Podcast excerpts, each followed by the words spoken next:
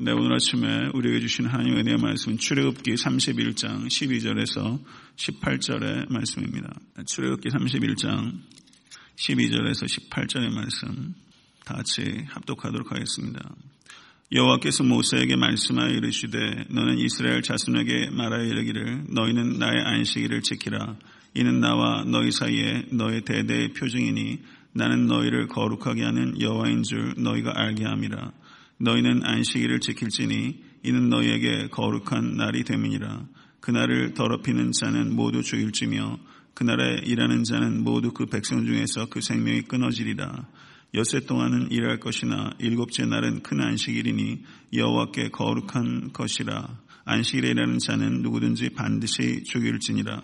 이같이 이스라엘 자손이 안식일을 지켜서 그것으로 대대로 영원한 언약을 삼을 것이니 이는 나와 이스라엘 자손 사이에 영원한 표징이며 나 여호와가 여세 동안의 천지를 창조하고 일곱째 날에 일을 마치고 쉬었음이니라 하라 여호와께서 시내산 위에서 모세에게 이르시기를 마치신 때 증거판 둘을 모세에게 주시니 이는 돌판이요 하나님이 친히 쓰신 것이시더라 아멘 하나님의 말씀입니다. 네, 오늘 본 말씀에 다시 안식일 규례가 언급되고 있습니다. 안식 안식에 대해서 하나님께서 최초로 말씀하신 성경 본문이 창세기 창세기 2장이죠. 창세기 2장에 기록되어 있고 출애굽기에서도 안식일에 대한 규례가 오늘 본문에 나오는 것이 세 번째입니다. 출애굽기 16장 23절 이하로 언급되고 있고 그 10계명 중에서 20장 8절 11절의 10계명 가운데 네 번째 계명이 이제 안식일에 대한 규례입니다. 그리고 오늘 또다시 안식일에 대한 언급이 있죠. 그러니까 계속 반복되는 주제가 이제 안식에 대한 주제입니다. 어떤 의미에서는 사람이 참 안식하기 어렵기 때문에 이렇게 안식을 계속 반복적으로 언급하고 있다 볼 수 있고요. 그만큼 중요한 영적 진리입니다. 창조의 질서인 것입니다. 이것을 받아들이실 수 있기를 간절히 바랍니다. 창조 질서에 순응하면서 사는 법을 우리가 배워야 됩니다. 특별히 현대인들 같은 경우에는 참 바쁘잖아요. 너무 바빠요. 그래서 이 안식한다는 여유를 갖는다는 게 참 어렵습니다. 그럴수록 삶의 환경이 아무리 속도가 이렇게 붙고 정신없이 지나가도 쉴 줄 아는 그 차분하게 되돌아볼 수 있는 그런 여유를 가지실 수 있는 여러분과 제가 될 수 있게 되기를 간절히 바랍니다. 하나님께서 안식일에 대해서 이토록 강조하는 이유는 하나님을 위해서가 아니라 우리를 위해서 강조하고 있는 거예요. 안식일을 우리에게 굴레를 팍 씌우려고 하나님께서 안식일을 주신 게 아니라 안식일을 지키라고 한 것은 그래야 우리가 살 수 있기 때문에 우리에게 선물로 주신 거예요. 믿으십니까? 하나님께서 하나님 거룩하신 하나님이십니다. 예. 그런데 거룩하게 거룩하신 하나님께서 최초로 거룩하게 만든 게 뭐냐면요. 일곱째 날이에요. 하나님께서 거룩하게 만드신 최초의 대상이 일곱째 날입니다. 시간을 거룩하게 만드셨어요. 시간을. 그러니까 시간의 거룩이라는 게 성경적인 개념에 있어서 그만큼 중요한 거예요. 시간의 거룩. 오늘 하루를 살아가시면서 여러분들의 시간의 거룩에 힘쓰실 수 있게 간절히 바랍니다. 시간의 효율성, 이게 현대인들이 씨름하는 문제고, 각박한 경쟁사회에서 얼마만큼 시간을 효율적으로 쓸까? 시간의 그 quality가 다르잖아요. 그렇죠. 어제 제가 시간을 썼던 거, 오늘 제가 시간을 쓰는 거 똑같은 사람도 상당히 quality가 달라요. 그리고 집중도도 하루를 살면서 다르고, 우리가 이제 경쟁사에 이기려면 시간의 질에 대해서 항상 싸움을 하는데 기독교인들은 시간의 질적인 것보다는 시간의 거룩함에 대해서 먼저 신경을 써야 되지 않나 이런 생각이 듭니다. 오늘을 살아가시면서 시간의 거룩, 내가 얼마만큼 시간을 거룩하게 사용할 것인가 이 부분에 대해서 항상 어, 깨어 있고자 노력하시는 여러분과 제가 될 수 있게 되기를 간절히 축원합니다. 유대인들이 안식일을 지킵니다. 크리스천들은 주의를 지킵니다. 초대교회 성도들은 안식일과 주의를 같이 처음에는 지켰던 것으로 보입니다. 그러다가 이 기독교인들이 예수께서는 기독교를 창시하신 게 아니에요. 예, 그런데 이 박해를 통해서 기독교가 거기서 분리돼 나오면서 이제 그런 과정을 거치게 되는데요. 어, 박해를 통해서 그 크리스천들이 이방 세계로 흩어져 가면서 이제 주일만을 지키게 된 것으로 보입니다. 그래서 주 321년에 콘스탄틴 대제에 의해서 주일 성수에 대한 칙령이 내려지게 되고 주일에 이제 크리스천들이 안식하게 되면서 역설적으로 이 안식의 의미가 상당히 희석된 것도 사실입니다.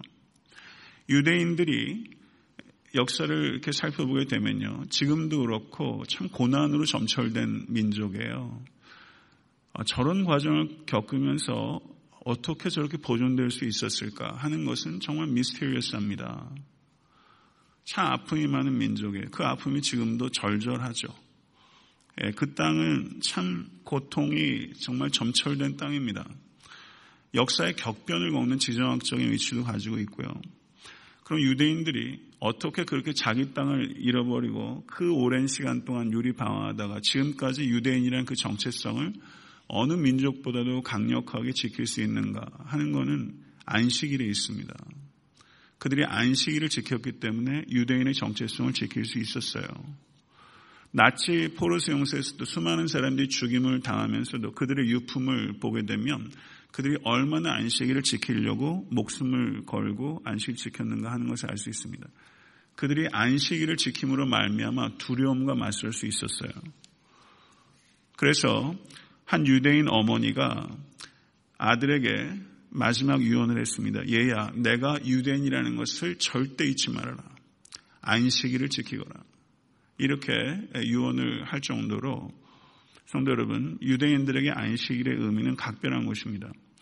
유대인이 안식일을 지켰는가? 안식일이 유대인을 지켰는가? 이거는 중요한 퀘스천이에요.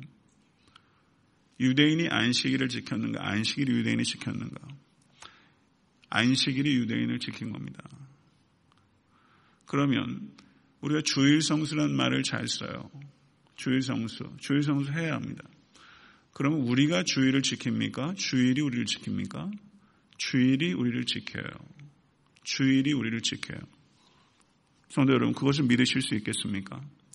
유대인에게 안식일이 그 정도로 중요한 의미와 열매를 맺어낸다면 우리가 부활의 주님을 찬양하는 이 주일은 크리스천들에겐 더욱 풍성하고 더욱 온전하고 더욱 정결한 의미를 가져야 되는 것 아닙니까? 성도 여러분, 주일을 우리가 어떻게 지키고 있는가 하는 부분에 있어서 제 자신도 항상 되돌아보는 문제예요. 네, 안식의 문제는 저한테 상당히 중요한 주제입니다. 내 목회 환경에 있어서 정말 이렇게 많은 일들이 목회하다 보니까 있어요. 제가 많이 배워요. 정말로. 전 인간적으로 이렇게 한 인간으로서 목회자이기 전에 목회에 굉장히 다양한 일들이 있어요. 저도 이제 애셋 그 꼬맹이를 키우면서 에, 뭐 부모가 되어간다는 거 이제 막 걸음마 뛰기 시작해. 저도 부모로서 이제 걸음마 뛰기 시작하는 거지만요.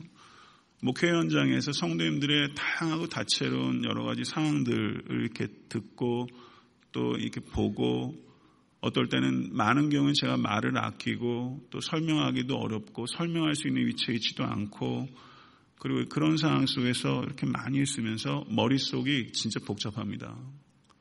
예. 예, 정말 많은 생각들을 하게 돼요. 그러면서 제가 얻는 유익은 그냥 한 인간으로서 많이 생각하게 되고 제가 성숙해질 수 있는 계기를 제 개인적으로 많이 얻는 것 같아요. 그런 여러 가지 환경들 속에서 제 자신의 영적인 어떤 쉼을 유지하고 하는 부분들 저에겐 굉장히 큰 discipline이 필요한 부분입니다. 제가 안식에 대한 관심이 참 많이 있어요. 그래서 안식에 관계된 책들은 거의 계속 컬렉션을 해놓고 기회가 될 때마다 좀 읽으려고 했고 어제도 사실은 계속 심방을 다니다가 저녁 늦게까지 있었고 그래서 이제 사실은 오늘 이 준비하면서 또 읽고 싶었던 책이 안식에 대한 책이 있어요. 실제 유대 랍비가 쓴 안식에 대한 책도 있습니다. 그래서 유대인의 관점에서 안식에 대해서 좀 공부를 좀 해야 되다 생각해서 어제 그 책을 좀 읽으려고 했는데 그럴 시간이 도저히 안 되더라고요. 집에 가서 제가 할 일이 많아서 그래서 제 개인적으로 이 안식에 대한 그 이해와 학문적인 폭, 그 다음에 또 경험적인 폭을 제가 좀 갖고 싶어요. 예, 그래서 이 부분이 정말 중요한 주제로 제 개인적으로 생각합니다. 왜냐하면 이게 창조 질서에 대한 문제이기 때문에요. 성도 여러분, 안식에 성공하실 수 있게 되기를 간절히 추원합니다. 안식한다는 것은 멈출 줄 알아야 된다는 것입니다. 멈출 줄 알아야 달려나갈 수 있어요. 쉴 줄 알아야 됩니다. 올 한 해도 이제 벌써 두 달 지났어요. 또 마음이 혹시 조바심이 생기는 것은 아닌지 모르겠습니다. 이제 3월 달로 들어섰어요. 혹시 연초에 세우셨던 계획이 다소 미진하다 할지라도 너무 조바심 내지 마실 수 있게 되기를 바라고요. 어차피 내가 나는 성실하게 일을 할 뿐이지만은 열매 맺게 하신 이는 하나님이세요. 내 약함 속에서도 강함을 주시고 내가 형편없이 한 것 통해서도 하나님께서 너무 근사하게 일을 하시는 것을 믿으시고요. 그냥 일관되게 주님을 의지하는 법을 배우실 수 있길 간절히 축원합니다. 일주일에 주어진 일에 대해서 세상 사람들이 어떻게 보든지 간에 하시는 일을 소중히 여기시고 그 일을 가치 있게 여기시고 오리 가자고 이야기할 때 심리식 가는 마음으로 열심히 일하십시오. 그리고 주일에는 철저하게 안식하는 것을 훈련하실 수 있게 간절히 바랍니다. 그 주일에는 일에 대해서는 머리를 털어버리시고 관계에 집중하실 수 있게 되기를 바랍니다. 하나님과의 관계, 다른 성도들과의 관계, 특별히 지극히 작은 자와의 관계, 관계에 집중하는 날이 주일이에요. 그렇게 하실 수 있으시겠습니까? 하나님께서 내가 일을 잘해서 내가 세상에서 위치가 높아서 하나님께서 나를 구원하신 게 아니지 않습니까? 하나님께서 나를 사랑하셔서 구원하신 것입니다. 믿으십니까? 예, 우리가 일이나 성취의 관점에서 나 자신도 얼마나 보고 자고하기도 하고 자학하기도 하는지 몰라요. 일과 성취의 관점에서 항상 우리 자녀들도 보는 거예요. 그렇지 않습니까? 다른 사람을 평가할 때도 그래요. 교회에서 사역자를 모실 때도 이 사람이 데려다 놓으면 이 일을 잘할까 못할까. 그거 중요하죠. 근데 우리가 매사를 그렇게 투영해서 본단 말이죠. 근데 이 안식이라는 이 하나님의 이 관점은 일의 관점에서 사람을 평가하지 못하도록 우리에게 급제동을 걸어주는 거예요. 그런 관점으로 보지 말아라. 하나님의 관점에서 사람을 볼 수 있도록 하는 것이죠. 하나님의 관점에서. 우리가 다른 사람을 볼 때도 성도 여러분, 하나님께서 사랑하시는 저 형제, 하나님께서 사랑하시는 저 자매, 하나님의 관점에서 다른 사람을 바라보고 그것을 그 사람의 정체성으로 이해해 주는 것입니다. 성도 여러분, 멈출 줄 아시는 성도 되시길 간절히 바라고요. 주일에 안식할 줄 알아야 나머지 6일 동안 일할 때도 그 일이 내 일이 아니라 하나님의 일이라는 관점을 지킬 수 있습니다. 일도 내가 주인 돼서 일하지 않고 청지기로서 일할 수 있기 위해서는 안식할 줄 알아야 돼요. 모쪼록 그렇게 하실 수 간절히 바랍니다. 아멘. 그리고 목회자로서 사역하는 일도요. 성도 여러분, 이게 제목회. 전 그런 표현 어쩔 수 없이 그렇게 표현할 수도 있겠지만 하나님께서 하시는 일이잖아요. 그렇죠. 사역도 주체는 하나님이시고 목회자가 됐든 교회 영적 리더가 됐든 그 일의 주체는 하나님이시고 우리는 다만 통로로 쓰일 뿐이에요. 맞습니까? 여러분께서 하시는 뭐 목자, 부목자, 뭐 부서, 부서원 혹은 그런 일들이 아니더라도 의무를 양으로 하시는 모든 일들 속에서도 나는 청직이다. 청직이다. 이런 관점을 항상 지키시고 내가 주인 되지 않도록 어, 그런 관점을 지키실 수 간절히 바랍니다. 안식일에는 일을 멈출 뿐만 아니라 염려를 멈춰야 됩니다. 염려할 일이 참 끊임없어요. 그렇죠? 염려하지 말라라는 것은 염려할 만한 일이 있다는 것을 부인하는 게 아니에요. 염려할 만한 일이 있어요. 그런데 염려를 던져버릴 수 있는 사람이 된 거예요. 아멘. 믿으세요?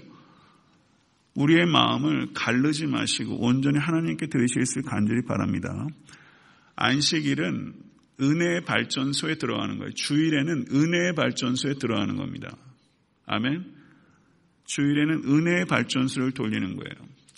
불평도 습관이고요. 감사도 습관입니다. 불평하는 것은 스스로 불행하게 만드는 것을 연습하는 거예요. 감사하는 것은 행복해지는 것을 연습하는 것입니다.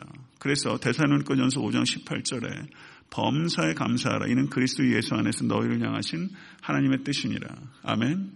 범사에 강조점이 있어요. 범사에. In everything. 범사에 감사하실 수 간절히 축원합니다.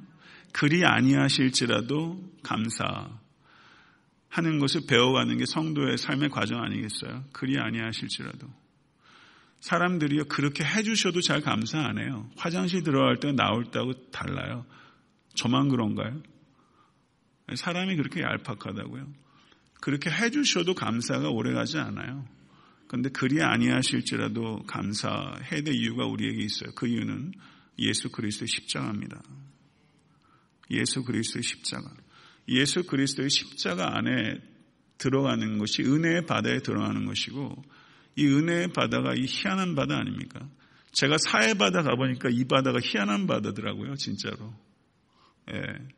사해 바다가 들어가니까 몸도 둥실둥실 뜰 뿐만 아니라 사해 바다 그 물에 눈이 들어가면 눈이 막 이렇게 제가 너무 좋아가지고 약간 흥분해가지고 여기 바닷물 온팡 뒤집어서 눈 뜨지 말라 그래가지고 그거 굉장히 독한가 봐요. 사해 바다가 희한하다. 저같이 맥주병 같은 사람도 거기 들어가니까 둥둥 떠요. 희한한 바다인데 사해 바다보다 훨씬 희한한 바다, 은혜의 바다입니다. 예, 오늘 그 은혜의 바다에 깊이 거하실 수 있게 되게 간절히 바라고 그게 예수 그리스도의 십자가예요. 그러면 예수 그리스도의 십자가를 붙잡는 순간 다 감사할 수 있어요. 없는 것도 감사하고 부족한 것도 감사하게 되고 자족을 배울 수 있는 유일한 학교는 예수 그리스도의 십자가입니다. 성도 여러분, 평범한 것을 감사하는 것이 가장 경건한 것입니다. 평범한 것. 나에게 주어진 아주 평범한 것. 그것을 감사하실 수 있게 되기를 바랍니다. 말씀을 맺겠습니다. 안식하는 것은 아버지의 무릎 위에 올라앉는 것과 같은 거예요. 아버지의 무릎 위에. 흔들리자에 계신 아버지의 무릎 위에 올라타는 것과 같아요. 예, 그품 안에서 쉬는 거예요. 예, 그렇게 안식하실 수 있게 간절히 바랍니다. 그 마르바 던이라는 여성 신학자가 있는데 평생 독신으로 살았어요. 평생 독신을 살면서 탁월한 신학자가 됐어요. 얼마나 외로웠겠어요. 예. 진리를 추구하면서 말씀대로 순종하면서 좁은 길을 걸어가는 건 참 내상이 많이 있는 거면 많이 외로운 거예요. 근데 그 마음을 어디에서 털어놓을 수 있겠어요? 신학자가. 또 독신인 여성이 굉장히 외로웠을 거라고요. 근데 이분이 이런 얘기를 해요. 나는 그런 포옹을 경험할 곳이 없습니다. 괜찮아, 괜찮아. 다 잘 될 거야 하는 말을 듣고 싶을 때가 있습니다. 이 말 듣고 싶지 않으세요, 혹시 오늘?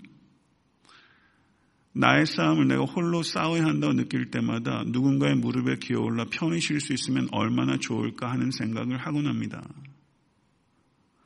그러던 어느 날 큐티를 하고 현악기의 활기찬 하모니를 듣는 순간 나의 감정이 최고조로 올라왔고 순간적으로 하나님께서 나를 무릎에 앉히시는 부드러운 아버지라는 생각이 사로잡혔습니다.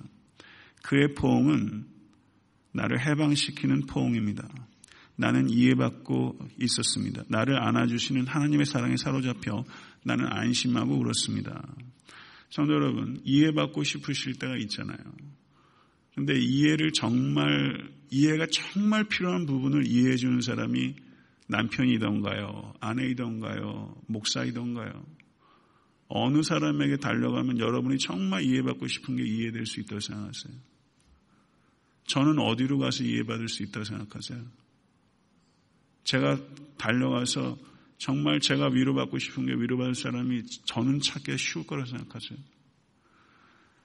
성도 여러분, 정말 우리가 이해받고 싶어 하는 그 부분을 이해해 줄 수 있는 분은 하나님 밖에 없습니다. 거기서 안심하시고 그 무릎 위에 올라가셔서 울기도 하시고 웃기도 하시고 그렇게 사는 거예요. 그게 안식이에요.